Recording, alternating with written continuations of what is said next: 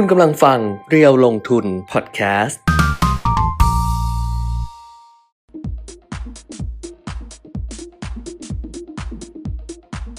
ค่ะ ตอนนี้ก็ก็เริ่มเข้ามานะครับ ก็ คุณแก้มกลับมาจัดแบบปกติแต่เป็นปกแต่ติอาจจะมีอาการอ่าต่อเนื่องมาจากเมื่อวานทำนี่งาคือหก ส่องกระจกมา ว่าเอ๊ะทำไมผมตรงนี้มันไม่ลงมาสักที อ๋อ มัน มันจะมันติด เด้งๆนิดหนึ่งเด้งเอๆอเอมันอติดเอออยู่ตรงเนี้ย แล้วมันก็เออไม่ลงมาทำไงก็ไม่ลง เอาสภาพนี้แล้วละกัน ไม่ลงก็อย่าลงละเอออืมอะเขาบอกว่าไม่ไม่ค่อยปกติเท่าไหร่เพราะว่า เพราะว่างานหนัก อ่าฮะ อืมงานหนักอืม แล้วก็ตาใกล้บอดแล้วตอนเนี้ย มองเลยจะไม่เห็นอ๋อเป็นเรื่องของไอ้สปอตไลท์อะไรเงี้ยเหรอไม่ไม่แน่ไม่ไม่ใช่สปอตไลท์หรอก คือก่อนหน้านี้แบบตาทำงาทานหนักทาเอ่อเรื่องของการกรีดตากรีดอะไรด้วยฮะใช่ป่ะทำงานไม่เกี่ยวกับเมื่อวานอ๋อเกี่ยวกับดูซีรีส์อ๋อเออ เกี่ยวกับดูซีรีส์เกี่ยวกับแบบว่าดูซีรีส์เยอะเออเพราะแล้วก็มันนั่นไงแล้วก็เขียนเยอะเออเออเออเพราะเวลาเขียนน่ะดิฉันน่ะเป็นคนที่แบบเวลาเขียน ถ้าเกิดใครอยู่ในเพจ ใครเป็นใครที่ไปตามเพจอ่าฮะเอ่อหนีงานมารีวิวซีรีส์อะครับถ้าตามนะก็จะเห็นว่าดิฉันน่ะเขียนยาว อ่าฮะเขียนยาวมาก ใช่ใช่เออแล้วการเขียนยาวของดิฉันน่ะ ดิฉันไม่ได้เขียนในในในนี้ เออดิฉันเขียนในนี้ โอ้ ดิฉันชอบนอนเขียนในเนี้ย อืมคือดูอืม ไปแล้วก็ดิฉันก็จะชอบนอนเขียนในในโน้ต ในในเนี้ยในโน้ตเอเอออ ซึ่งมันก็ไม่ใหญ่ อืม เคยมีน้องโจอะโจอยู่ที่ตลาดหลักทรัพย์อะอ่าโจเขาชอบอ่านอะไรของดิฉันไงเออโจก็บอกเออพี่แก้มเขียนยาวอะไรอย่างเงี้ยแล้ววันนั้นน่ะดิฉันไปที่คุณเป็นนี้ไปออกรายการที่ตลาดทรัพย์อะเออ จำได้ไหมไปออกจำได้ไอ้จำได้หนังสือเออจากจังหวัดหนังสือลงทุนอะ เออ ดิฉันก็นั่งพิมพ์อะพิมพ์ในเนี้ยอืมพิมพ์อืมโจเขาก็เห็นเขาบอกว่า อุ้ยพี่แก้มที่เออพี่แก้มพิมพ์ยาวๆ เยอะๆเวลาผมอ่านอะ พิมพ์ในนี้เหรอ ก็เลยบอกใช่ใช่เพราะว่าเป็นคนแบบนึกอะไรก็จะพิมพ์ไงเวลานั่งอะไรอย่างเงี้ยก็จะก็จะพิมพ์พิมพ์พิมพ์พิมพ์พิมพ์แบบนี้เออตอนนั้นเนี่ย มันก็เพ่งเยอะ ใช่ใช่ใช่เออ แล้วตอนนี้มันไปหาหมอไม่ได้อืไม่ไปโรงพยาบาลเลยไงเออเนี่ยหลายโรคแล้วเนี่ยกำลังรู้นั่งคุยกับตัวเองอยู่ว่า เพราะดิฉันน่ะคุณผู้ชมค่ะดิฉันน่ะเป็นไทรอยด์เป็นพิษเออเป็นพิษเลยนะคุณปีมิตรเออไม่ใช่ไทรอยด์ปกติไทรอยด์เป็นพิษ แล้วก็หาหมออยู่อ่าโอ้ต้อเป็งนต้องโอ้หมอต้องนัดเป็นทุกระยะ ก็คือระยะไทรอยด์เป็นพิษน่ะอืมแบบเป็นมาประมาณสักสิบกว่าปีครับแล้วก็กินยาใช่ไหมอืมแล้วจนเมื่อประมาณสัก น่าจะสี่ปีแล้วอะที่อ่าหยุดยาเพราะว่าเลือดปกติมคือ4ี่ห้าปีอะสี่ห้าปีหลังเนี่ยก็คือไม่ไม่ต้องทานยาแล้วอ่าเราแต่ต้องตรวจเลือดตลอดไงเช็คตลอดครับหมอก็จะนัดแบบนัดตอนแรกก็นัดทุก 3 เดือนนัดทุก 4 เดือนนัดทุก 6 เดือนอืมนัดทุกครึ่งปีอะไรเงี้ยบอกพี่ต่อไปพี่มาหาผมปีละครั้งก็พอเราว่าไม่เอาไงอ่าเราบอกว่าเราอยากใกล้ชิดเพราะเราแบบคุยกับตัวเองบางทีไม่รู้เรื่องอืมเราก็ขอหมอเป็นแบบว่าเออแบบปีหนึ่งเจอกันสัก สี่ครั้ง ไตรมาสละครั้ง เอ้ยอ่าฮะไม่ใช่ ปีหนึ่งเจอกันสักสามครั้งสี่เดือนสี่เดือน แต่หมออ่าบอกว่าขอเป็นหกเดือนละกันครึ่งปีอ่า เออมาเจอกันอะไรอย่างเงี้ย แต่ตอนเนี้ยตั้งแต่โควิดอะ ก็ไม่เคยเจอหมออีกเลยไง แล้วก็เริ่มมานั่งคุยกับตัวเองว่า เป็นอะไรผิดปกติหรือเปล่าเออเออเออตอนเนี้ยหลายอย่างเหมือนกันนะ แบบบางทีตื่นมาเวียนหัวบ้าง เออใจสั่นหรือเปล่าต้องนั่งเช็คตัวเองอะเออ ว่า แล้วก็ เออ คือมันก็แก่แล้วแต่ด้วยคุณนะแก้มก็ซื้อแพ็กเกจเช็คอัพใหญ่ไว้อยู่แล้วใช่ไหมแต่ยังปีไม่ได้ละคใช้รั้งเออใช่ยังไม่ได้ใช่มันยังไม่ถึงปีไง ก็อืมปีละครั้งก็ใช้อยู่แล้วอย่างเงี้ยอ่าฮะเออกลัวครับไม่ได้ใช้ตังค์อืม คือแบบกลัวไม่ได้ใช้ตังค์อืมอ้าวมีครับคนสวัสดีทักทายทุกคนเลยสวัสดีค่ะ คุยไปเรื่อยๆอะ เอามากันเยอะละไปดีกว่าปะ มาดูอ่าโควิดกันก่อนนะครับ อืมเพราะว่าสหรัฐอเมริกาไม่แผ่วเลยคุณแก้มอืมนะหนักขึ้นด้วยไม่ใช่ค่ะ ไม่ใช่ไม่แผ่วอย่างเดียว ค่ะ เพราะว่าผู้ติดเชื้อวันเดียวเนี่ยหนึ่งแสนสี่หมื่นสองพันอืมคนแล้วก็เสียชีวิต เกือบเกือบสองพันคนต่อวันนะครับอืมนอกจากจะไม่ลดลงแล้วยังเพิ่มขึ้นเพิ่มขึ้นด้วยเอนะอสำหรับสหรัฐอเมริกานะครับอาตอนนี้ผู้เสียชีวิตสะสมเนี่ยหกแสนแปดหมื่นสองพันกว่าคนแล้วค่ะนะเพิ่มขึ้นวันเดียว1,934นะครับ ส่วนประเทศอื่นๆก็ดูดีขึ้นบ้างนะครับ อย่างเช่นอันดับ 2 รัสเซียที่เป็นผู้ติดเชื้อรายวันเนี่ยอ่าติดเชื้อเพิ่มขึ้นอ่าไม่ใช่ไม่ใช่อันดับ2เดี๋ยวนะจัดลำดับใหม่ลำดับ 2 เป็นตุรกีนะครับอ่า27,000กว่าคนพอๆกับอินเดียอือฮึสหราชอาณาจักรอิหร่าน อันนี้คือ 5 ประเทศที่มีผู้ติดเชื้อเกิน 20,000 คน ส่วนผู้เสียชีวิตนะถ้าอารองจากสหรัฐอเมริกาคือรัสเซีย 781 คน บราซิล 709 คนนะครับนอกนั้นก็ ต่ำกว่า 500 แล้วนะอืมแต่ว่าจะอยู่ในเอ่ออาเซียนของเราเนี่ยหลายประเทศเลยสำหรับประเทศที่มีผู้เสียชีวิตในอันดับต้นๆนะมาเลเซีย 463 คน เวียดนาม 276 คน อินโดนีเซีย 250 ฟิลิปปินส์222 นะครับค่ะทั้งนั้นที่อันนี้ให้ดูว่าสหรัฐที่มีตัวเลขหนักขึ้นเนี่ยทั้งทั้งที่เขาเอ่อฉีดวัคซีนไปประชากรเขาอืม333 ล้านคนนะคุณแก้ม เขาได้วัคซีนไปแล้ว 381 ล้านอุ้ยเข็มเกือบเกือบจะครบ แต่ว่ามันรวมเข็ม1เข็มอ๋อ2เกินคือเกินอ่าถ้าถ้านับจำนวนเนี่ยมันเกินประชากรมันเกินอยู่แล้ว แต่ว่ามันอืมต้องเอามาหารสองค่ะเพราะว่าค่ะมันต้องฉีด 2 เข็มค่ะเข็มหนึ่งเนี่ยของสหรัฐเขาฉีดได้ 63%แล้วค่ะของประชากรค่ะเข็ม 2เขาได้ 54%ก็คือค่ะเกินครึ่งแล้วค่ะนะครับแต่ถึงกระนั้นตัวเลขทั้งผู้ติดเชื้อและเสียชีวิตก็ยัง สูงมากๆนะครับอืมเออเขาเขาแบบเนี้ยสหรัฐเนี่ยอาจจะเลี่ยงไม่ได้ที่จะต้องบูสต์เข็ม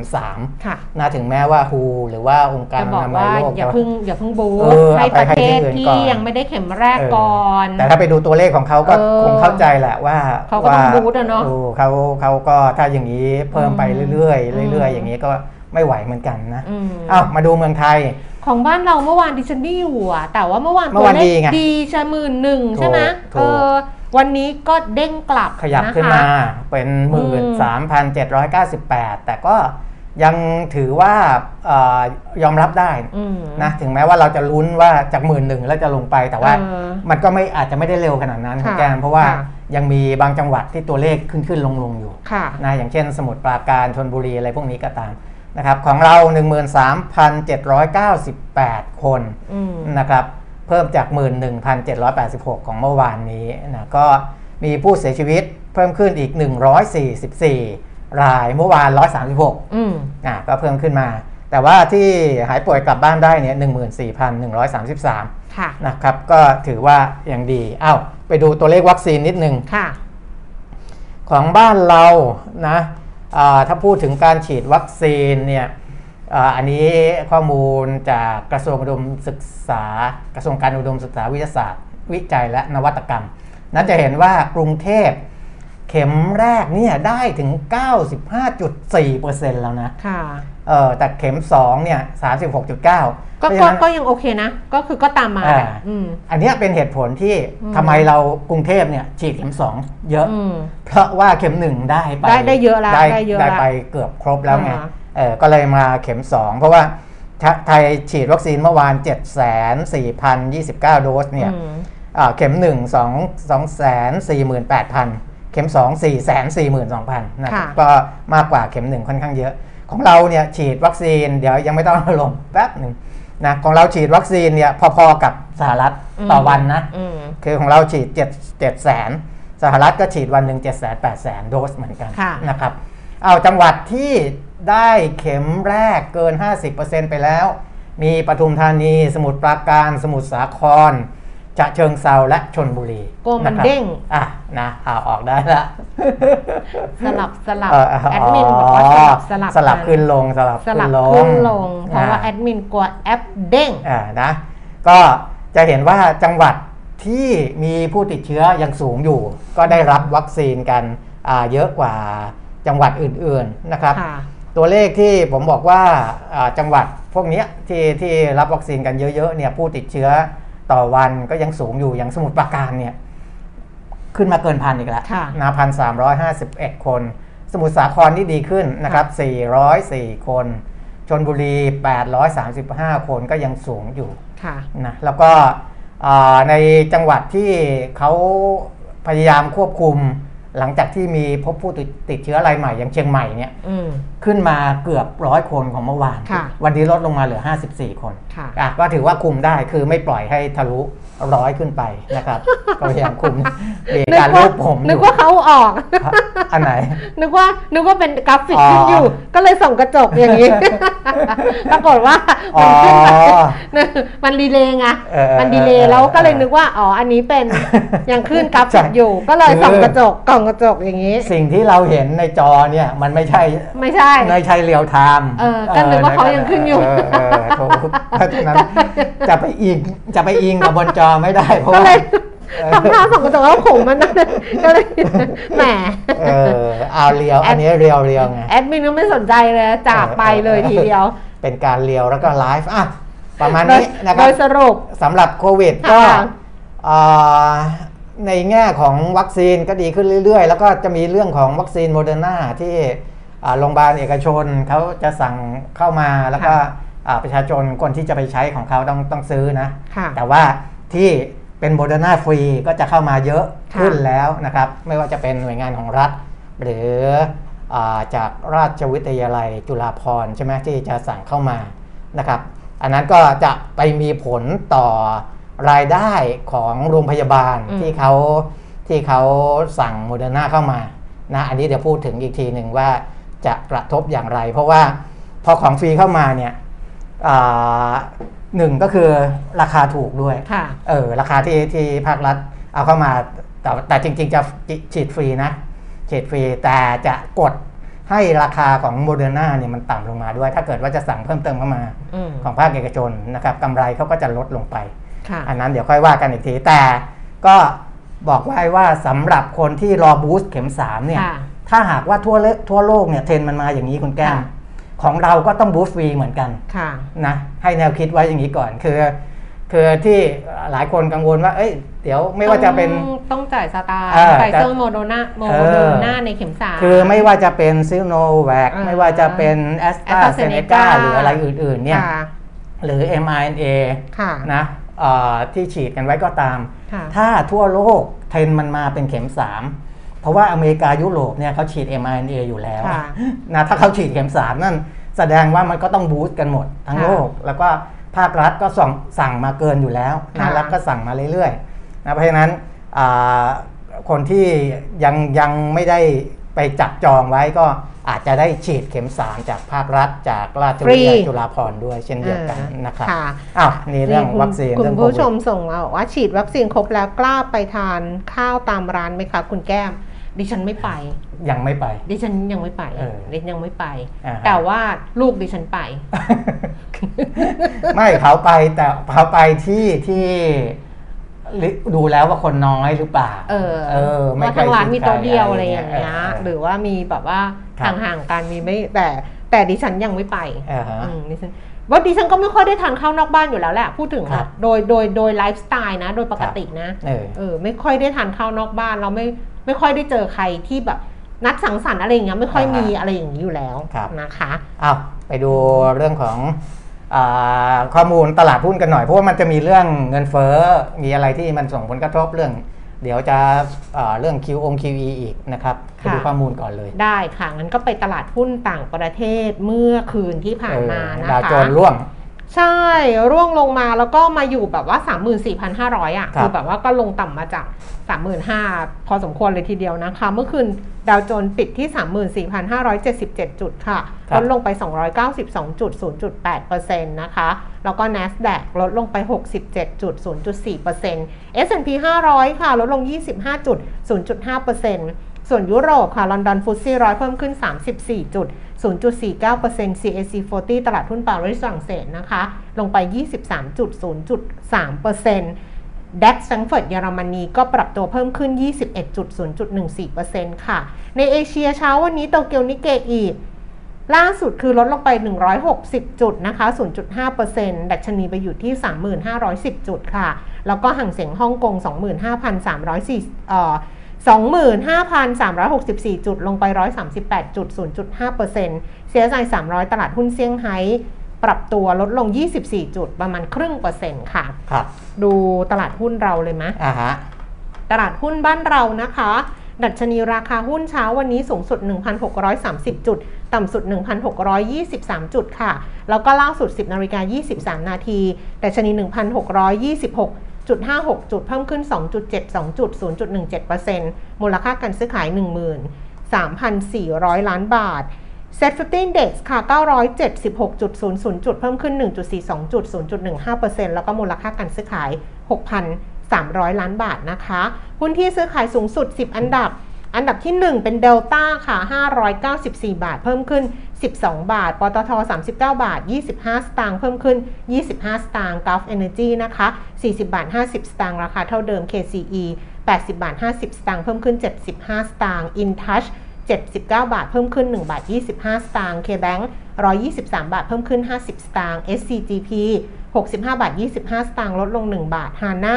75 บาท เพิ่มขึ้น 1 บาทค่ะ Advance 190 บาท 50 เพิ่มขึ้น 50 สตางค์และ Aqua นะคะอยู่ที่ 57 สตางค์ลดลงไป 7 สตางค์ค่ะ ครับ ขอส่งสารถึง Exclusive Member หน่อยละกันนะครับค่ะเพราะว่าอ่าคนที่ดูไลฟ์ตรงตอนเนี้ยเข้าใจว่าจะมี Exclusive Member อยู่ค่ะเยอะเหมือนกันนะ ก็อ่าที่เราเคยให้ข้อมูลเป็นรายสัปดาห์ไปอืมนะครับอ่า เป็นเป็นเราเรียกว่าหุ้นเข้าตาราคาแรงหุ้นเข้าตาราคาร่วงเนี่ยอืมนะครับตอนนี้สัญญาณมันก็ออกมาเหมือนที่ผมให้ไปใน 2 วิคที่ผ่านมาอืมนะคือ EP 7 กับ EP อืม9นะครับ EP 7 ที่บอกว่าอ่าให้ให้ให้ดูดีๆ เพราะว่ายังยังสามารถถือต่อไปได้วันนี้ก็ขึ้นขึ้นมาค่อนข้างแรงอืม EP 9 ก็ขึ้นมาค่อนข้างแรงนะแต่ว่าอืม ในหลักการลงทุนเนี่ยบางคนพอขึ้นมาได้กำไรนิดๆหน่อยๆก็จะขายขายนะครับ แต่ถ้าเป็นหุ้นที่ราคามันยังขึ้นมาไม่ใกล้เคียงกับราคาเป้าหมายอืมนะครับ ราคาเป้าหมายคืออะไรเราไม่ได้คิดเองอืมเราเอาของนักของวิเคราะห์ของเอ broker อที่เขาทำไว้เออถ้ามันยังไม่ใกล้ตรงนั้นเนี่ยไม่ต้องใจร้อนอ่าให้รอเอไม่ใช่ กำไรนิดนิดๆหน่อยๆเอาไปไปแล้ว ดีกว่าเนี่ยคุณพิษอ่าพิษณุนินกัดที่เคยเล่นคุณเล่าคุณแก้มเคยเล่าให้ฟังอะ เฮ้ยดิฉันไม่ได้พูดถึงพี่นุ๊กดิฉันไม่ได้พูดถึงพี่นุ๊กคุณปียมิตรดิฉันไม่ได้พูดถึงพี่นุ๊กดิฉันพูดถึงคนรู้จักเออคนรู้จักคนรู้จัก อืมคนรู้จักของดิฉัน เออเออแต่ว่าคนที่เขาคอนเซอร์เวทีฟเขาก็จะอย่างนั้น อืมคือได้กำไรนิดหน่อยก็ต้องไปก่อนไงใช่ เพราะกลัวว่า กำไรอะมันจะกลายพลิกมาเป็นขาดทุนไงใช่เออเขาก็จะอย่างนั้นอืมแต่ผมก็ให้หลักไว้ว่า เนี่ยสอง EP ที่ผมเคยอืมบอกไปในในเป็นรายสัปดาห์นะอืมที่ส่งให้เอ็กซ์ซีเนี่ย ตอนนี้มันขึ้นมาแรงอืมมันก็คงมีกำไรกันแล้วล่ะ พออมสมควรแต่ละคนแต่ยังไม่ใกล้กับ ราคาเป้าหมายที่นักวิเคราะห์เขาให้ไว้อืมนะครับเพราะฉะนั้นเขามันก็มีหลักว่า let profit run อะไรอย่างเงี้ยจะได้ไม่ต้องถามเข้ามา นี่ไงนะครับคุณเนี่ยอันเนี้ยคุณชัยพรเนี่ยใช่ไหมครับต้องครับเป็น exclusive member เออเออแน่ ๆ เลยบอกมาแล้วครับคุณ EP 9 คุณเปียมิตรอ่า EP มามามาทั้ง 2 EP อืมนะครับมาทั้ง 7 มาทั้งอ่ามา9ทั้ง 7 มาทั้ง 9 EP หนึ่งไม่ต้องพูดถึง โอ้นั่นอันนั้นไปไกลไปแล้วไกลแล้วไปไกลไปไกลแล้วอ้าวต่อได้อัต่อตราได้แลกเปลี่ยนค่ะ 32 บาท 93 สตางค์นะคะ แล้วก็ราคาทองคำค่ะโอ้แต่จริงๆเราพูดไปอย่างเงี้ยเราก็ต้องรับผิดชอบเหมือนกันเนอะรับผิดชอบรับผิดชอบสิเหรอ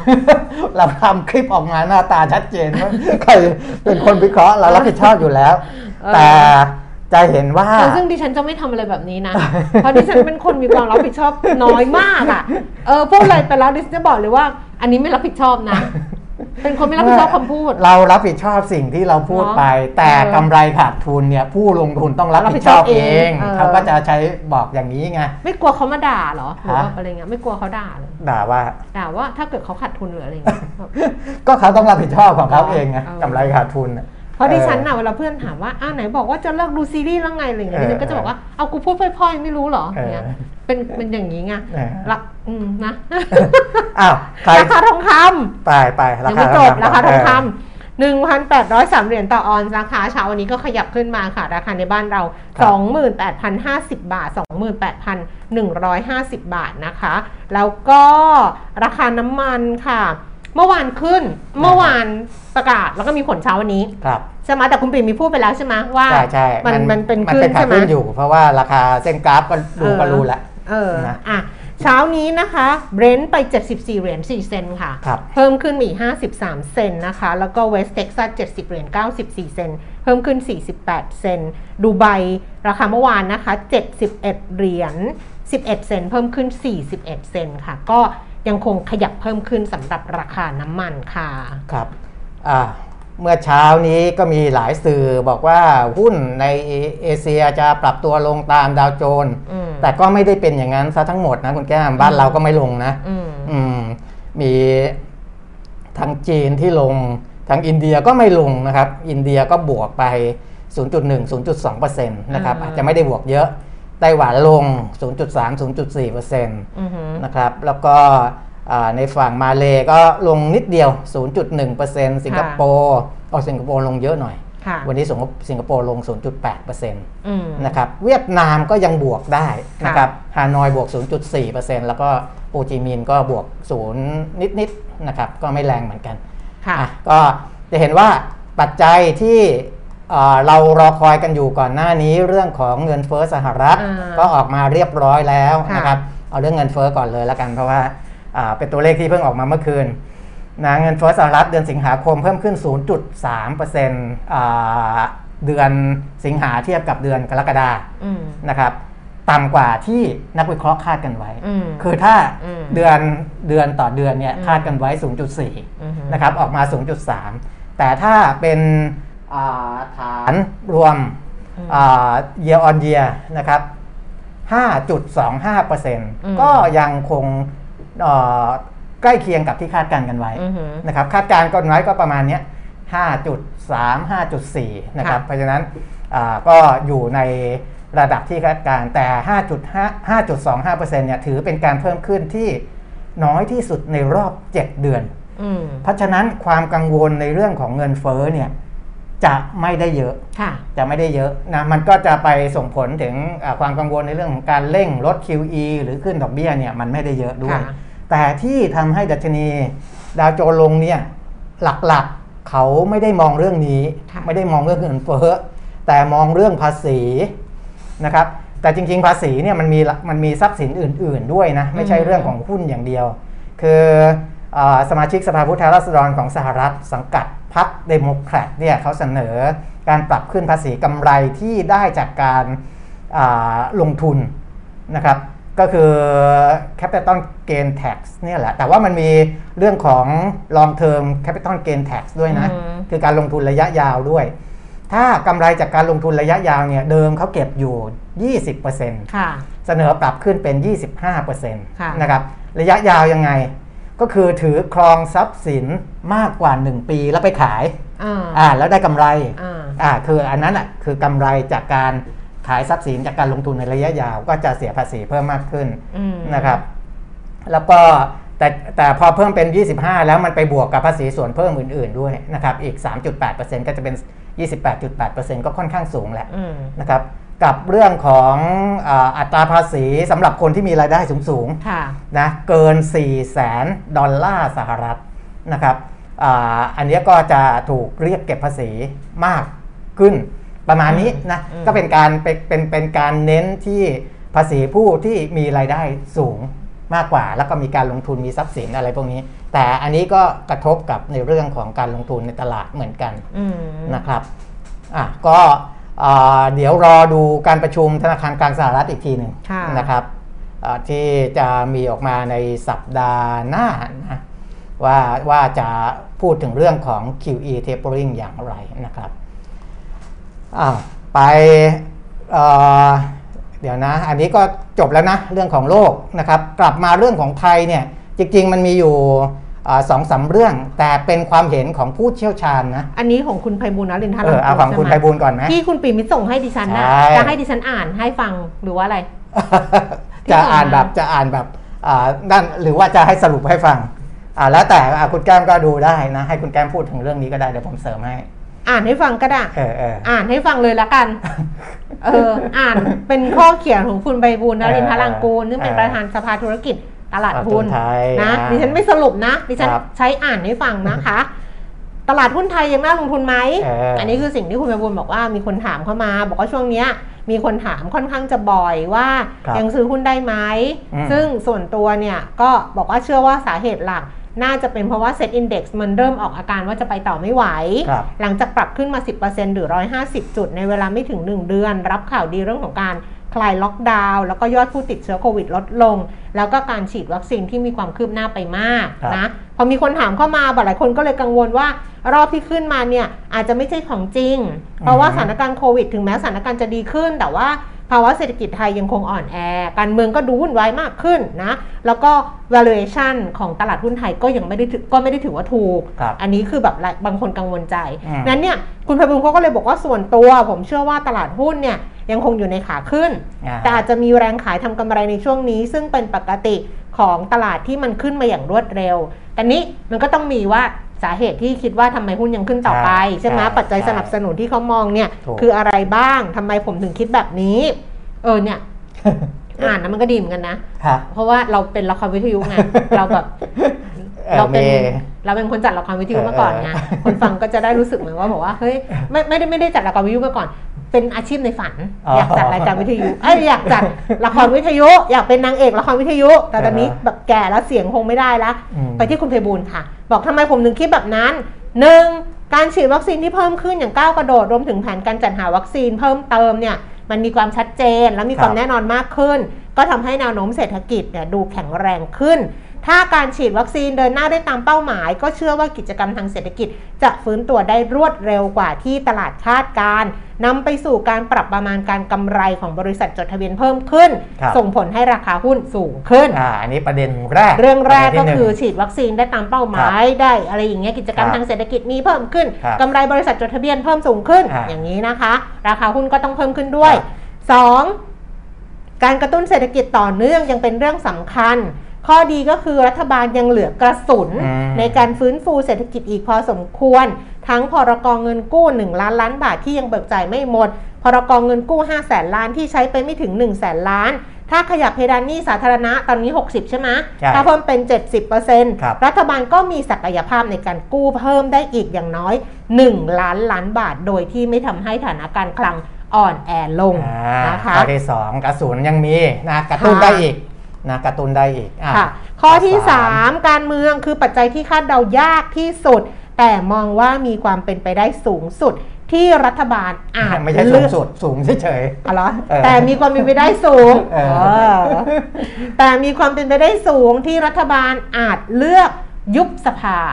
ในครึ่งหลังของปีหน้าๆครับเนี่ยอ่านายกประยุทธ์วันก่อนเรียกอ่าคนที่เกี่ยวข้องเข้าไปคุยบอกว่า รออีกปีกว่าๆเตรียมเลือกตั้งได้ แต่นี่คุณไพบูลย์คาดว่าครึ่งปีหลังของปีหน้าก็ไปละนะก็ครึ่งหลังของปีหน้าก็ก็ก็ปีหนึ่งอะก็อีกปีอีกปีหนึ่งอะก็เกือบเกือบๆปีเออก็เกือบเกือบๆปีแต่ก็เร็วกว่าที่ที่อ่านายกพูดกับคนใกล้ชิดไงเร็วกว่านี้ไม่ได้เหรออันนี้ถามเขามีจังหวะเอาดูต่อดีอ่านต่อดีเหรอทำไมคุณไพบูลย์ถึงมองว่าเป็นครึ่งปีหลังของปีหน้า การเมืองเป็นปัจจัยที่เดายากที่สุด แต่ผมมองว่ามีเป็นมีความเป็นไปได้สูงเออที่รัฐบาลอาจเลือกยุบสภาในครึ่งหลังของปีหน้า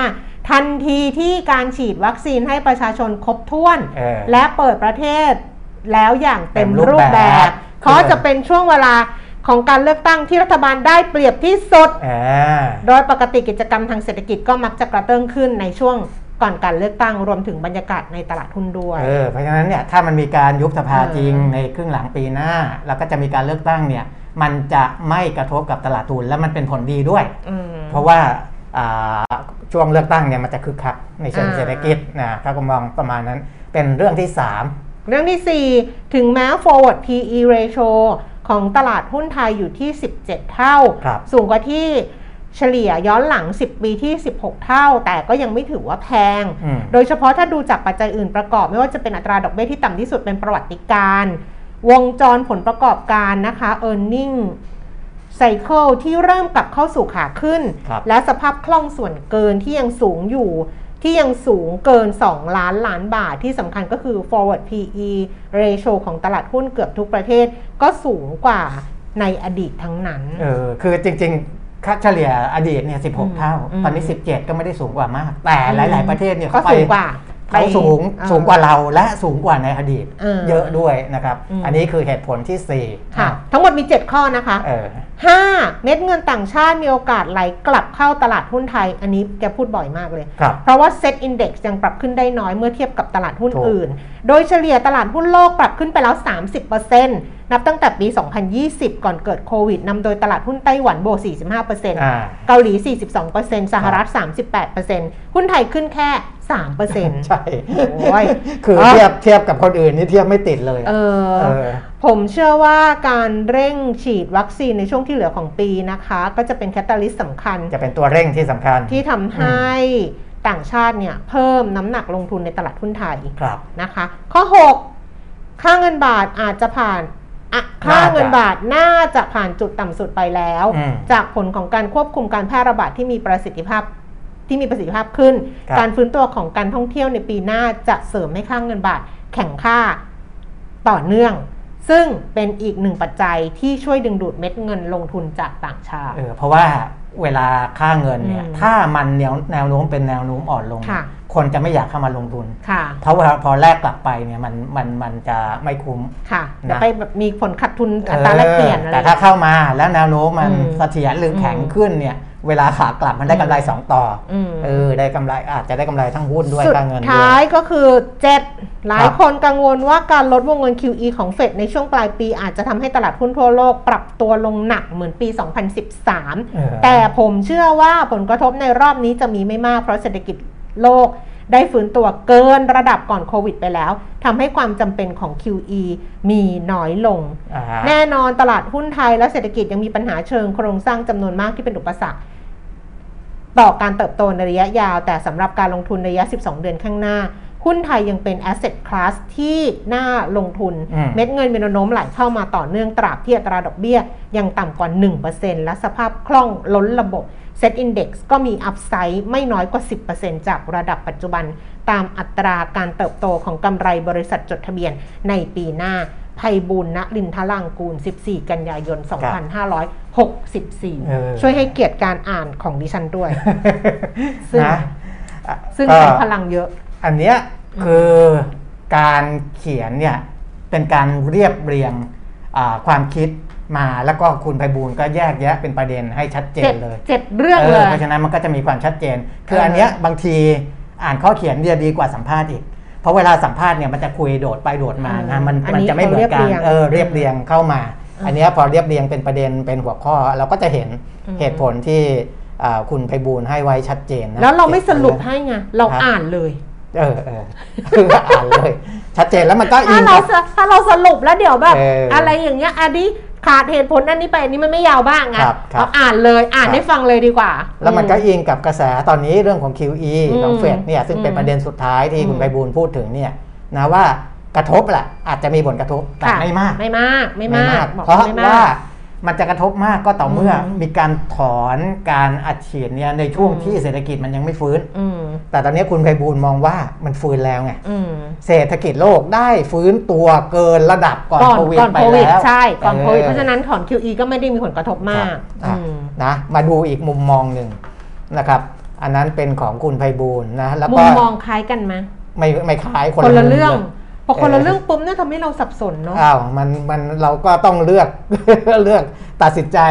ด้วยตอนแรนะกแล้วเราติก็ดรู้ตามสึกเหมือนต่กับว่าด้วยชีวิตเราจะดีอะแบบเออฟังแบบมันมันแล้วมันไม่ถึงกับอ่าขัดแย้งกันสัทีเดียวอืมนะแต่ว่าก็มีอีกมุมมองหนึ่งมของ SCB CIO ก่อนที่คุณจะสรุปหรืออ่านอะดิฉันครับแนะนำว่าไม่ไม่อ่าน คุณต้องเออหรือว่าจะอ่านไม่ไม่คุณอ่านอ่านไม่ไหวหรอก เพราะว่าอย่าคุณทำให้เหมือนดิฉันนะเออคุณต้องแบบะต้องมีเสียง คุณเล่นละครวิทยุเป็นหรือเปล่าไม่เป็น ลองดู เออมของอันนี้ของทาง SCB CIO ค่ะนะ CIO ก็คือ Chief Investment Office นะครับอ่าวิเคราะห์ 3 ประเด็นหลักที่มีผลต่อแนวโน้มการลงทุนในสินทรัพย์ทั่วโลกค่ะนะเมื่อกี้เราพูดถึงไทยแล้วค่ะอันนี้อยากจะให้ดูว่า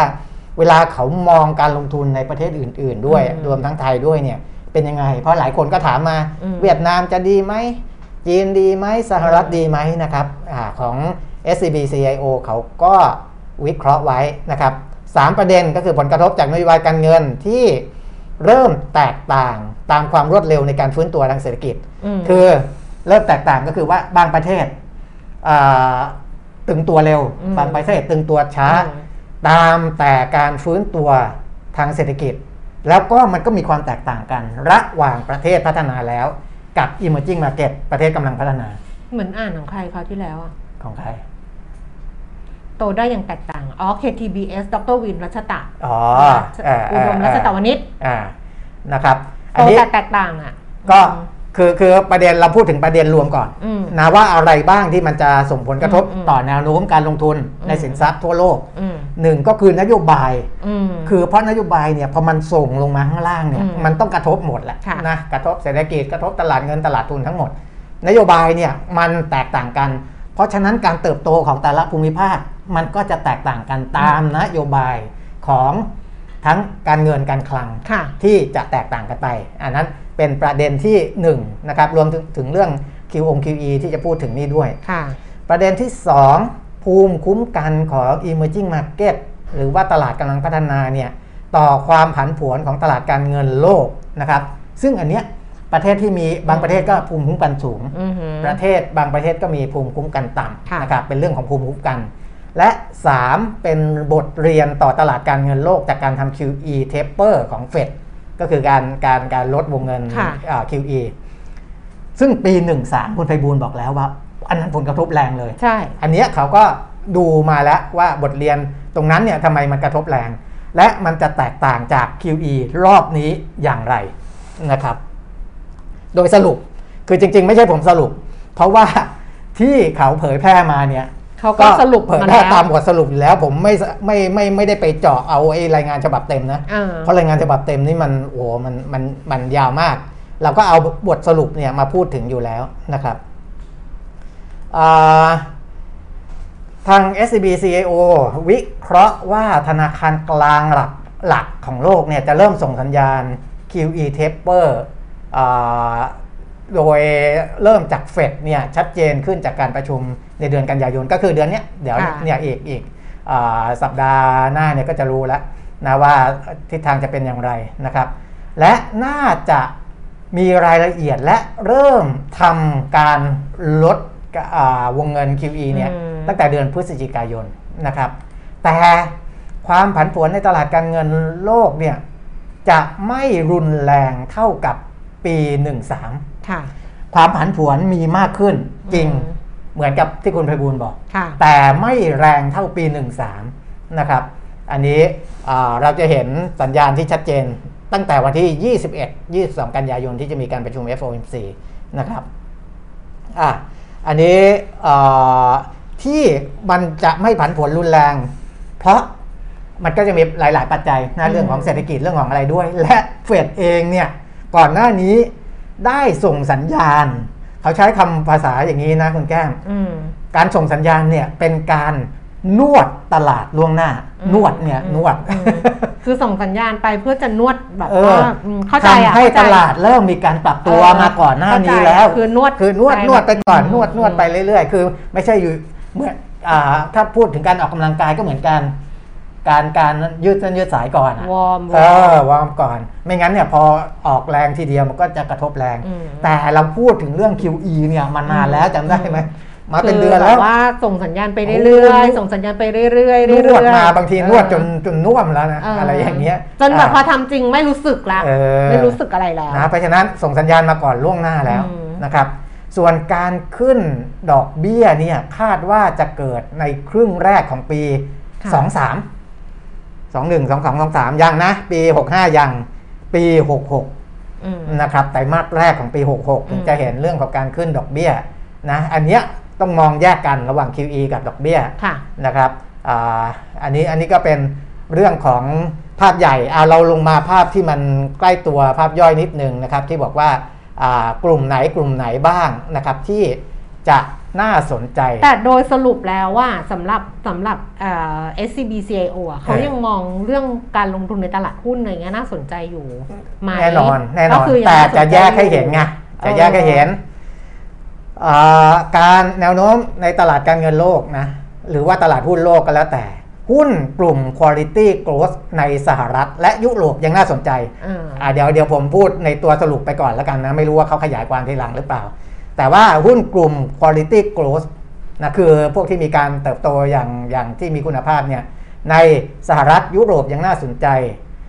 อ่าแต่ในกลุ่มตลาดที่กำลังพัฒนาหรือว่า emerging market เนี่ยฟื้นช้าอืมยังต้องระมัดระวังในเรื่องของความผันผวนในอืมตลาดหุ้นและค่าเงินนะครับ และบทเรียนที่ผมบอกแล้วว่าเขาเทียบเรื่องของ QE ปีอืมอืม13 กับปีปัจจุบัน บทเรียนจากปี 13เนี่ยบ่งชี้ว่าในตลาดหุ้นทั่วโลก ถ้าเทียบกันตอนที่มีการถอน QE เนี่ยอืมตลาดหุ้นสหรัฐได้รับผลกระทบน้อยกว่าตลาดอื่นอืมๆทั้งในแง่ของการปรับตัวลดลง และระยะเวลาฟื้นตัวอันนี้น่าสนใจอืมเพราะหลายคนลงทุนในกองทุนที่เขาลงทุนในสหรัฐค่ะและหลายคนก็สงสัยว่าถ้าถอน QE ก็ไม่ถึงกับถอนหรอกเขาชะลอลดลเอดอลงก็ อะไรเงี้ยมันจะกระทบกับตลาดไหนบ้างอืมถ้าเป็นผลในการอ่าวิเคราะห์เปรียบเทียบของ SCB เนี่ยเขาบอกเลยว่าสหรัฐได้รับผลกระทบน้อยอืมน้อยกว่าที่อื่น ๆด้วยนะครับ ตามมาด้วยยุโรปอืมอะคือสหรัฐเนี่ยน้อยสุดค่ะตามมาคือยุโรปค่ะไต้หวัน เกาหลีใต้ค่ะ แต่ตลาดที่ได้รับผลกระทบค่อนข้างมาก คือตลาดหุ้นญี่ปุ่นค่ะนะญี่ปุ่นได้รับผลกระทบค่อนข้างมาก เนื่องจากว่าปรับขึ้นไปอย่างมีนัยสำคัญในช่วงก่อนหน้านี้ค่ะเพราะฉะนั้นอ่าถ้าให้ผมพูดเสริมตรงนี้ก็คือว่าต้องดูด้วยว่านอกจากสหรัฐแล้วในตลาดอื่นๆเนี่ยที่ได้รับผลกระทบเยอะเนี่ยส่วนใหญ่ก่อนหน้านั้นจะขึ้นไปสูงสูงก็แล้วจะได้รับผลกระทบอืมเยอะในการปรับตัวนะครับอืม แต่ก็จะสามารถทยอยฟื้นตัวกลับมาได้นะอืมเออคือคือคือมันก็จะมีช่วงหนึ่งที่โอ้พอพอมีการลดวงเงิน QE แล้วก็ตลาดหุ้นได้รับผลกระทบแต่จะทยอยฟื้นกลับมาได้นะครับ ในขณะที่กลุ่มประเทศ emerging market เช่น จีน ไทย ไทยด้วยนะเออกำลังอินจะโดดูนีว่าเซียไทยเป็นยังไง บราซิล ตุรกี และแอฟริกาใต้ ได้รับผลกระทบหนักเออหนักนะฮะ ทั้งต่อตลาดหุ้น ตลาดพันธบัตรค่าเงินใจเย็นใจเย็นเอาบอกให้ใส่มันมันมันดูเยอะมากไปเออลดนิดนึงเออเออกลัวเหนื่อยไปถึงไหนล่ะอ่าอ่าตลาดพวกนี้ได้รับผลกระทบหนักนะครับอ่าก็ยังมีความกังวลในเรื่องของค่าเงิน แล้วก็ตลาดหุ้นในกลุ่มประเทศ emerging market ถึงแม้ว่าเสถียรภาพด้านต่างประเทศจะดีขึ้น ตอนเนี้ยณปี 2021 เนี่ยนะอืม2564 เมื่อเทียบกับปี 2013 ที่บอกนะครับเสถียรภาพด้านต่างประเทศดีขึ้นก็จริงแต่ภูมิคุ้มกันของ emerging market นี่ถึงตรงนี้แล้วตรงนี้นะส่วนใหญ่อยู่ที่อัตราการเติบโตของเศรษฐกิจต่ำและฟื้นช้าของไทยนี่เราเห็นชัดเจนเลย ใช่ แต่เพราะจีนมันใช่เหรออะของทางของของของเขาอาจจะเป็นในเรื่องอื่นก่อนหน้านี้ไงเออเออแต่นี่เราพูดถึงว่าภูมิคุ้มกันเออ ภูมิคุ้มกันของจีนเขาอาจจะดีกว่าเราแหละใช่อันนั้นใช่อยู่แล้วใช่แต่ถ้าภูมิคุ้มกันต่ำก็คือเศรษฐกิจโตอืมต่ำและฟื้นช้าเนี่ยอืมอ่าก็อาจจะได้รับผลกระทบมากกว่า แต่ว่าในะครับทสรุปอันนี้ก็คือ emerging market ทั้งจีน ทั้งไทย ทั้งอะไรอ่าเดี๋ยวเขาจะมีกลยุทธ์ให้ด้วย อินโดนีเซียเออเออบราซิลอ่าแอฮะฟริกาใต้อะไรเงี้ยได้รับผลกระทบหนักกว่าอ่าอืมอ่า เพราะฉะนั้นกลยุทธ์ในการจัดพอร์ตการลงทุนสินทรัพย์ทั่วโลกนะครับอืม asset allocation portfolio strategy นะจะทำอย่างไรม คือสรุปคือมีมุมมองบวกต่อหุ้นสหรัฐมและยุโรปอืมปรับมุมมองตลาดหุ้นญี่ปุ่นเป็นอ่า slightly positive ก็คือยังบวกนิดอืมๆนะยังมีบวกเหมือนกันนะอือหือญี่ปุ่น หุ้นจีนที่เป็น H share แล้วก็หุ้นไทยเนี่ย slightly negative ก็คือมุมมุมลบเล็กๆนะมุมลบเล็ก ๆ จีนไทยนะอ่า เพราะฉะนั้นยังมีโอกาสดีในการสะสมหุ้นสหรัฐยุโรป โดยเฉพาะกลุ่มที่เป็น quality growth ที่ยังมีผลประกอบการเติบโตต่อเนื่องนะครับอ่าอันนี้อ่าข้อที่หนึ่งนะในเรื่องของญี่ปุ่นทำไมถึงมุมมองบวกเล็ก ๆ เนื่องจากว่าญี่ปุ่นเนี่ยมีแนวโน้มจะออกมาตรการกระตุ้นเศรษฐกิจอืมของรัฐบาลนะครับเป็นเป็นมาตรการใหม่ออกมา และราคาหุ้นยังไม่แพงเมื่อเทียบกับ ตลาดพัฒนาแล้วอื่นๆนะครับ และผลกระทบที่จำกัดจากเรื่องของเฟด QE taper ก็คือการการการลดวงเงินเฟดนะครับอ่าในเรื่องของจีนนะความเสี่ยงด้านกฎเกณฑ์ภาครัฐที่มีแนวโน้มยืดเยื้อแล้วก็อาจจะกระทบต่อผลกำไรของบริษัททางด้านเทคโนโลยีของจีนอืมมันถึงเป็นลบเล็กๆไงอืมที่บอกเมื่อกี้นะครับ ในส่วนของอาเซียนอ่านี่ไงหลายคนที่ถามถึง C- อ่า SCB CEO บอกว่าเรายังคงชอบเวียดนามนะครับเวียดนามเขายังชอบนะ แม้เศรษฐกิจและผลประกอบการจะชะลอลงในช่วงไตรมาส3ค่ะปีนี้ แต่ผลกระทบได้รับ price in ไปบ้างแล้ว ก็คือมันรับผลกระทบรู้ไปอ่าแล้วรับรู้ไปในราคาบรู้ไปแล้วราคาหุ้นไปบ้างแล้วรคหุ้นไปแล้ว เพราะฉะนั้นในระยะข้างหน้าเนี่ยจะมีการฟื้นตัวได้นะครับจากการฟื้นตัวของภาคส่งออกตามเศรษฐกิจโลก ตามเศรษฐกิจโลก และความคืบหน้าในการนำเข้าวัคซีนนะครับอาตอนนี้วัควัคซีนของเวียดนามก็อาจจะยังไม่ค่อยดีอืมนะค่อนข้างช้า แต่ว่าเอ่อในอนาคตก็น่าจะดีเพิ่มขึ้นต่อเนื่อง แล้วก็มีการเปิดเมืองเปิดเศรษฐกิจ อันนี้คือเวียดนาม SCB CIO ยังชอบนะครับไทยทำไมถึงไม่เหมือนคุณไพบูลย์ที่มองมันมันอืมค่อนข้างดี อันนี้เขาบอกสไลด์นี่นกาทีฟนะ เป็นมุมมองลบเล็กๆ เนื่องจากความตึงตัวของ valuation อันเนี้ยมแต่คุณบอกว่า valuation ยังต่ำอยู่ ยังตามอยู่อืมแต่เขามองเทียบกับการเติบโตทางเศรษฐกิจของเราค่ะที่มันต่ำไงค่ะนะครับ เพราะฉะนั้นเนี่ย valuation อ่าแล้วก็ผลกระทบจาก QE tapering ต่อเศรษฐกิจที่ฟื้นตัวช้าค่ะเพราะของเรามันฟื้นตัวช้าเนี่ยค่ะมันอาจจะได้รับผลกระทบเยอะหน่อยจากเรื่องของการลดวงเงิน QE ค่ะนะครับ อะ นี่ เป็นการวิเคราะห์มุมมองของภูมิภาคต่างๆ ที่ค่ะอ่าให้เห็น 2 มุมมองที่ค่อนข้างชัดเจนนะคุณแก้มค่ะอ่าว่าอ่าไทยมีทั้งมองดีแล้วก็ลบเล็กๆ ลบเล็ก ๆ นี่คือแต่ว่าในอนาคตต้องมาดูอีกทีนะอืมเออเหมือนที่ผมบอกไว้แล้วว่า ปี 64 โตไม่ดีอืมแต่ปี 65 จะโตดีกว่าปี 64 อันนั้นก็แล้วแต่คุณไพมูลก็จะมองในมุมนี้ไง ว่าปี 65 ยังไงก็ต้องก็ต้องก็ต้องฟื้นตัวอยู่แล้วสำหรับตลาดหุ้นไทยอืมนะครับอ่าน้องโอ๊ตนี่บอกว่าครับมาแล้วมาแล้วเลยเหรอพี่จะไปอยู่แล้วจะมาจบแล้วเอาตอนนี้เออเออมาเอาตอนนี้อ่าฮะแต่ว่ามันก็ก็ก็ก็คือจริง ๆ เราก็ต้องเข้าใจบทบาทของแต่ละคนด้วยนะ ในการครับที่จะออกมาคอมเมนต์แต่เขาก็มีเหตุผลนะไม่ใช่ว่าเอาบทบาทมาอิงอย่างเดียวนะ เพราะว่าถูกคุณไพบูลย์น่ะเป็นประธานสภาธุรกิจตลาดทุนไงก็จะถูกต้องมองในทิศทางที่มันดีแต่ว่า คนเราอะไม่มองดีมันต้องมีเหตุผลประกอบด้วย แล้วอืมทางอ่าเขาก็ยิงจากไอ้บทวิเคราะห์ของสำนักทิสโก้เออด้วยของเหมือนกันแห Tisco ละเขาก็มีอย่างเงี้ยสำนักไงอืมเขาก็เออทิสโก้เขาก็วิเคราะห์ให้กับอ่าอืมพวกนักลงทุนสถาบันเยอะอยู่อืมนะครับอือฮึมันก็ขึ้นเราก็ไม่รู้เหมือนกันเนาะแต่อย่างว่าเราอย่างเงี้ยแต่อย่างตัวเราเองอะเราก็ดิฉันว่ามันแล้วการลงทุนมันก็แล้วแต่สภาพแวดล้อมเหมือนกัน ก็เอ port เออ portไอการจัด asset allocation อะมันก็ครับแล้วแต่สภาพแวดล้อมของเราว่าเราสภาพคล่องเรามากแค่ไหน หรืออ่าฮะว่าหุ้นเรามากเกินไปหรือเปล่า เราจะเติมหรือเปล่า หรือหุ้นที่เราถืออยู่มันยังขาดทุนหรือเปล่าครับเรารอมันได้หรือเปล่าอะไรแบบเนี้ยมันต้องเข้าไปดูอืมของตัวเองอะของแต่ละคนเออว่าเป็นแบบไหนยังไง แต่ว่ามุมมองถ้าเป็นระยะข้างหน้า มันก็ต้องเป็นบวกมากขึ้นแหละคุณปีนี้ เพราะว่าโควิดน่ะมันมันกระหน่ำเยอะไงควรจะเป็นอย่างนั้นเมื่อมันกลับมาเมื่อการฉีดวัคซีนมากิจกรรมทางเศรษฐกิจได้อืมเอ่อตัวเลขผลประกอบการดีขึ้นใช่ไหมเราก็ยอมรับ PE ที่มันสูงขึ้นครับได้แบบเนี้ยอืมอ่าฮะมันก็ควรจะเป็นแนวที่ดีขึ้นอ่านะส่วนในเรื่องของมติคลมอะไรก็ว่ากันแล้วกัน เพราะว่าเอออ่าก็มีรายงานข่าวกันออกมาค่อนข้างเยอะแล้วนะครับ แล้วก็อ่า มาตรา 33 ที่จะได้เงินเพิ่มก็ 2,500 บาทนี่อ่าก็ก็น่าจะได้รับเอ่อเห็นบอกว่าสัปดาห์หน้าจะได้รับหรือเปล่าอย่างงึมงำสิเอ่ออะนะครับยังก็ไงแต่ว่าก่อนหน้านี้ออกมาว่าจะได้รับประมาณต้นต้นเดือนตุลาคมก็อย่าดังไปสิเออ นี่จะไปกันหมดหรือยังเหลืออยู่ประมาณร้อยสามท่านเนี่ยโอ้ที่ดูกันอยู่นะ นี่ไปกันหมดเหรอร้อยสามเนี่ย เอาเมื่อกี้ร้อยสิบกว่าไง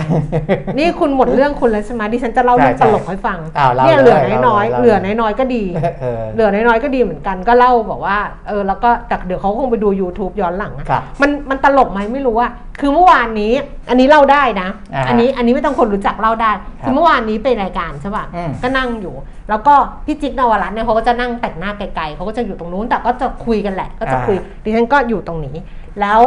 แล้วช่างกำลังทำผมไงอืมก็ทำผมน้องหม่ำก็ทำผมพี่จิ๊กใช่ไหมอ่าฮะพี่ใหม่ก็ทำผมดิฉันอยู่อย่างเงี้ยแล้วดิฉันก็บอกพี่ใหม่ว่าโอ้เนี่ยเดี๋ยวเอาพี่จิ๊กเขาพูดก่อนเขาบอกว่า เดี๋ยวเขากลับไปเขาไม่สระผมเออเขาบอกเขาไม่สระผมอ่าฮะเนี่ยผมเขาอยู่ได้อะไรอย่างเงี้ยเขาไม่สระเราก็เลยบอกว่าเฮ้ยพี่จิ๊กไม่สระผมเหรอ เราอะวันเนี้ยคือเมื่อวานเราเมื่อวานเราอัดเทปใช่ไหมอ่าฮะแล้วผมอะเขาจะใส่อะไรเยอะมากเลยคุณปียมิตรเขา คุณปียมิตรกำลังได้ feel feel feel อะไร feel ไหนอ๋อคุณปียมิตรจบเรื่องแล้วใช่ไหมจบแล้วไม่ใช่จบแล้วที่ฉันจบแล้วแทรกนะเออแล้วเขาก็จะต้องยีสิฉีดสปงสเปรย์ใช่ป่ะครับแต่เราอะสระเมื่อคืนเราไม่ไหวอืมคือเราไม่ไหวจริงๆเรากลับมาเราจะเหนื่อยไงเราก็จะอยากนอนดิฉันก็เลยบอกว่าเนี่ยเดี๋ยววันเนี้ยคือพอวันพุธเนี่ยอืมดิฉันต้องพุ่งไปร้านเลย คือถ้าร้านเปิดเนี่ยต้องพุ่งไปเลยอ่าฮะไปไปสระผม แต่ว่าร้านเขาก็มีมาตรการนะต้องจองครับต้องใส่แมสต้องอะไรเงี้ยรับลูกค้าทีละคนอะไรประมาณเนี้ย นางเอกก็โวยวายว่านางเอกโวยวายว่าอะไรปะว่าไปสระผมที่ร้าน อ๋อ เออนางเอกโวยวายเออบอกว่าเออเออไปสระผมที่ร้านไม่ทำกลัวเหรอทำอะไรอย่างเงี้ยไม่ใช่ไม่กลัวอ่าเปลือง นวรัตน์บอกว่าเปลืองเออนวรัตน์บอกว่าทำไมไม่สระเองเออสระผมมันคือเรื่องที่เราทำเองได้อ๋อทำไมถึงต้องไปสระที่ร้านเอออีอีน้องที่แต่งให้ดิฉันบอกว่าพี่แก้มบอกเขาไปว่าสระใด70สระใด70 70บาทเออแต่จริงๆมันคือ200ไงเออเออให้บอกเขาให้บอกพี่จิ๊กว่า 70 บาทดิฉันก็บอกว่าพี่จิ๊กเนี่ยสระใด70 บาทอะไรประมาณเนี้ยเออ70 ก็ไม่ได้ เจ็ดสิบก็ไม่ได้ เออเออเรื่องแบบนี้นะ เราอ่าทำเองได้นะสระผมทำเล็บอะไรเงี้ย อืมเราไม่ต้องไปเรานะต้องไม่ให้กระเซ็น ก็เลยบอกพี่จี๊กเงิน 70 บาทเออร้อยหนึ่งอะ ให้ช่างเขาไปอะ เออคือช่างอะเขาแบบเขาก็ต้องหารายรายได้ได้เขามาจากก็รายการเออการบอกบริว่าการไงบอกว่าพี่เออจี๊กร้อยหนึ่งของเราอะ เออมันไม่เยอะ ใช่แต่ร้อยหนึ่งอะมันอาจจะทำให้เขาแบบไปซื้อข้าวให้ลูกเขาหรืออะไรอย่างเงี้ย คือใช่ ช่างเขาต้อง ไม่ยอมเว้ยทำยังไงก็ไม่ยอมเออเออทำยังไงก็ไม่ยอมบอกไม่ได้ ยังไงก็ไม่ยอม จนแบบตอนตอนหลังเลยพูดว่าอะไรปะพี่จิ๊กเออพูดต่อหน้าเลยเนาะพี่จิ๊กถ้าพี่จิ๊กตายนะเออลูกสะใภ้พี่จิ๊กคือพี่จิ๊กเขามีลูกชายสองคนทุกคนทราบนะอ่าเนี่ยขอให้ลูกสะใภ้พี่จิ๊กนะเอาเงินน่ะ ไปทำผมทีละห้าหมื่นสี่หมื่นโอ้ยโกรธใหญ่เลยคราวนี้แบบโกรธใหญ่เลยแล้วบอกว่า แล้วแล้วเพชรทองของพี่จิ๊กนะ ให้เขาเอาไปใช้กันแบบให้เต็มที่เลยเพราะว่าถ้าพี่ถ้าพี่จิ๊กตายกรรมนะกรรมเนี่ยแกมก็จะไปตัดมือพูดอย่างนี้ด้วยนะบอกเออพี่ถ้าพี่จิ๊กกรรมแหวนเพชรนะจะตัดมืองัดนิ้วเลยจะเอาแหวนเพชรออกมาให้ได้เขาเลยบอกว่าอะไรรู้ไหมเขาบอกว่าเขาจะเกิน เขาบอกเขาจะเกินเพชรเออเออแล้วทุกคนก็ขำกันใหญ่เลยบอกว่าเขาจะคืนกลืนเพชรก็เลยดิฉันก็เลยบอกว่า ถ้าพี่จิ๊กกลืนเพชรนะเออตายแล้วอะจะบอกให้น้องอะเธอให้น้องทีเจเจเจอะผ่าท้องพี่จิ๊กแล้วจะบอกทุกคนว่า ในท้องพี่จิ๊กอะมีเพชรกับมีทองคำแท่งโมโห เออ โมโหใหญ่ เนี่ยดูสิ เออตลกนะไม่ตลกอะมีคุณคุณไม่ต้องส่งมาบอกว่าคุณจิ๊กน่ารัก ใช่ใช่แต่ว่าเนี่ยดิฉันก็คุยกับเขาแบบนี้เขาก็จะไม่นั่นนะเออแต่เขาก็โมโมโหไปอย่างนั้นแหละเออแต่บอกแล้วบอกว่าเดี๋ยวจะผ่าท้องคือต้องตายหรือจะผ่าท้องว่าใช่ให้ทุกคนรู้ว่าในท้องอะ มีทองคำแท่งกับมีเออเพชรบอกก็จะกลืนตลกไม่แต่บางบางคนที่มันมันเป็นเรื่อง attitude แหละนะเพราะว่าเออเป็นเรื่องเป็นเรื่องบางบางทีมันชินไง กับการที่ไม่ค่อยได้ใช้เงินอะอย่างพี่ไม่จิ๊แล้วเขาบอกว่าเลยนั่นถ้าเขาจะให้ถ้าเขาจะให้ใครอะเขาก็ให้เลย เขาบอกอย่างนี้ใช่เขาบอกว่าใช่เขาบอกถ้าเขาจะให้นะเขาก็ให้เลยเออแต่อะไรที่เขาทำเองได้อะเขาก็จะทำเองเพราะเขาไม่มีผู้จัดการเนี่ยเขาก็เอออย่างรับงานเขาก็รับเองมีผู้จัดการอย่างเงี้ยใช่ดิฉันก็เลยบอกเขาว่า โอ้ยถ้าให้อยู่อยู่ไปให้สองพันอะไรเงี้ยฉันดิฉันก็ใช่ไม่ให้ไงแต่ดิฉันก็คือแบบทุกคนต้องมาทำงานแรกไงเออแล้วเออมันก็คนละแบบกันอะไรอย่างเงี้ยถูกเล่าให้ฟังเฉยๆไม่มีอะไรตลกเนี่ยเพราะว่าเพราะว่าคนที่มีตังค์เยอะหลาย ๆ คนอย่างอย่างอ่าคุณนวรัตน์เนี่ยก็เป็นหนึ่งในคนที่มีตังค์เยอะ เงินเก็บเยอะแหละพูดง่ายๆนะแต่ว่าใช้น้อยอ่าแกน่าจะมีว่า แกน่าจะมีเพชรเกาะจากเกลือเป็นเพชร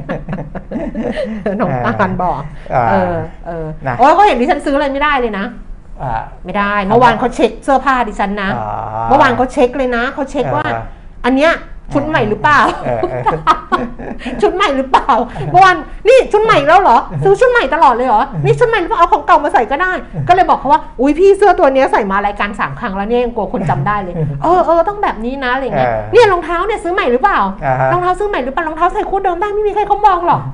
เป็นอย่างนี้เช็คเดี๋ยวนี้เช็คชุด ครับ เออเอาสิอะพูดไปพูดมาคนฟังเหลือร้อยเลย อะนั่นแหละ เพราะว่าเขาก็เริ่มเริ่มนี่รู้แล้วว่าเรากำลังลักเฟดดาวน์แล้วกำลังจะใกล้จบจะใกล้จบแล้วไม่จบเลยไปก่อนไม่ไปพร้อมกันเออโอ้โหไม่ให้เกียรติกันเลยนะคะเนี่ย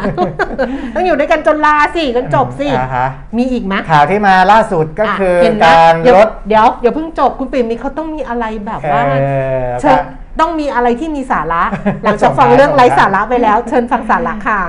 อ่า GDP ของปีนี้นะจริง ๆ ก็ยังยังไม่ถึงติดลบนะครับอืมแต่ว่าเป็นการปรับลด GDP ของ EIC ของธนาคารไทยพาณิชย์อืนะมฝ่ายวิจัยธนาคารไทยพาณิชย์เนี่ยอ่าปีนี้เดิมคาดว่าจะโต 0.9%ก็ก็ลดลงมาเหลือ 0.7 นะนี่เพราะลตดนอีกนี้แล้วใช่ไหมอ่าแล้วเราก็ลดลงมาอีกนิดหน่อย นะครับเนื่องจากการระบาดระลอกสามระลอกสามที่รุนแรงและอืมยืดเยื้อส่งผลให้การบริโภคภาคเอกชนได้รับผลกระทบค่อนข้างมากอืมจำนวนนักท่องเที่ยวต่างชาติน้อยกว่าคาดนะครับอ่าก็